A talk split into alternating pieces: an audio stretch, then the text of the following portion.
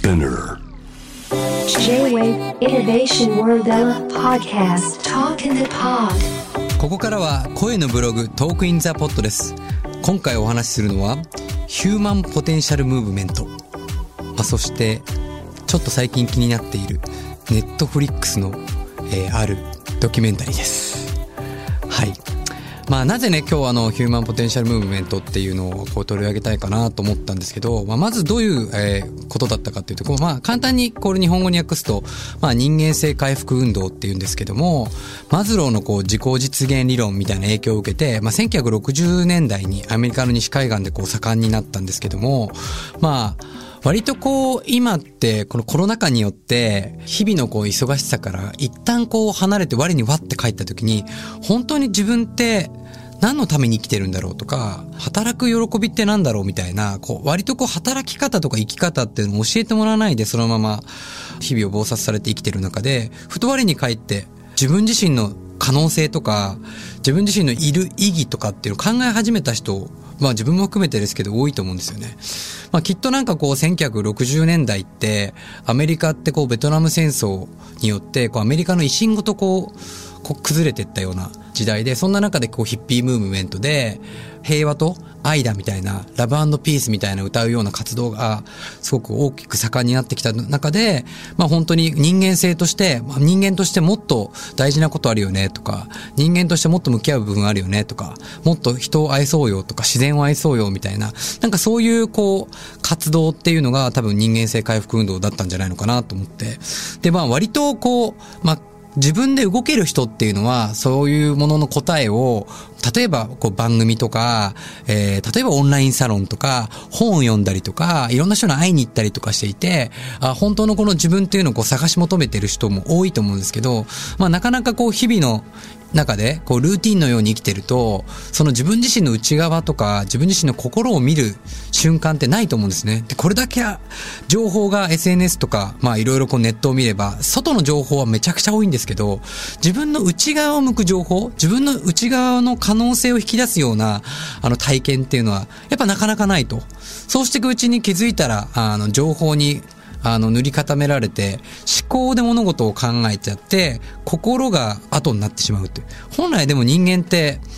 心で感じて、心で感じたものを、最終的に思考っていうのは、その時の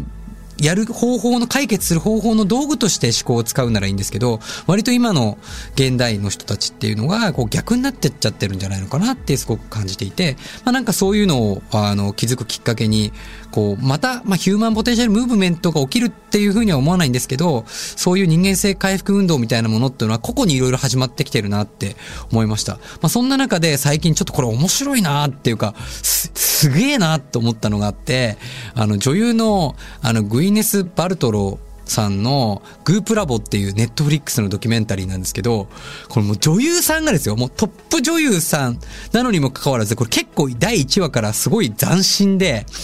まあ、まず、こう、まあ、自分のこの可能性とかも含めて、まあ、悪い意味でのこの、心理療法みたいな、その精神、心を安定させるとか、すごい大事じゃないですか。で、その方法に、人の一つに、いわゆるこう、ドラッグって言われる幻覚剤を活用して、そして、あの、心理療法をやっていくっていう、なんかこれ、きちんと政府から認められている企業があるんですよね。で、その企業と一緒にこの番組内で、その体験者が実際に体験していくっていうのが、まずこう第1話で、で、こう第2話が、あの、以前僕も紹介したことあるんですけども、あの、ビムホフメソッドって言って、あの、通称アイスマンですよね。あの、呼吸と氷水っていうか、まあ、あの、冷水で、まあ、自分の覚醒して、自分のこの人体のこ、というか人間のこの可能性を広げていく、拡張していくみたいな。で、その後、またさらに続くのが、こう、女性のオーガズムとか、まあ、本当にこう、まあ、男女問わずなんですけど、本当に性の部分って割とこう、僕らってどっかで、当たり前のことなのに恥ずかしいとか、わ、まるで悪いことのように、あの、されてきてしまっている。でも歴史を紐解けば、本当にこう、であの男女の営みもそうですけども、本当にエクスタシーを感じる先には愛とつながるっていう大事な部分があったりするので、なんかそういうところがこう、今まで社会の中で隠されていった部分があるんじゃないのかなと思って。で、割とここはまあ、割と女性にフォーカスしてるんですけど、そういうところをドキュメンタリーで、しかも結構全世界に配信しちゃうっていうのは、こう、ネットフリックスならではだなと。まあ他にも結構こう、エネルギーがもたらす効果とか、まあなんかこう、超能力者として、あの、能力を引き出すとか、割とこう、今までだったらちょっとかなりマイノリティでいやいや、お前ちょっと怪しいところに入っちゃったんじゃないのって言われそうなことも、こう、公になっていくことによって、本当にこんな世界あんだとか、で、本当はその中でこう、ね、自分が知らなかった自分の未知の可能性みたいなの引き出されてって、自分の内側が出てくるみたいなこともあるので、まあ、いきなりこれ皆さん、はい、試してくださいねとは言わないんですけど、まあ、一つの、こう、本当の自分にこう、に気づくね、一つのきっかけとしても、まあ、ぜひちょっとあの、この番組見てもらえたら面白いんじゃないのかなと思います。はい。すごいな、やっぱネットフリックス。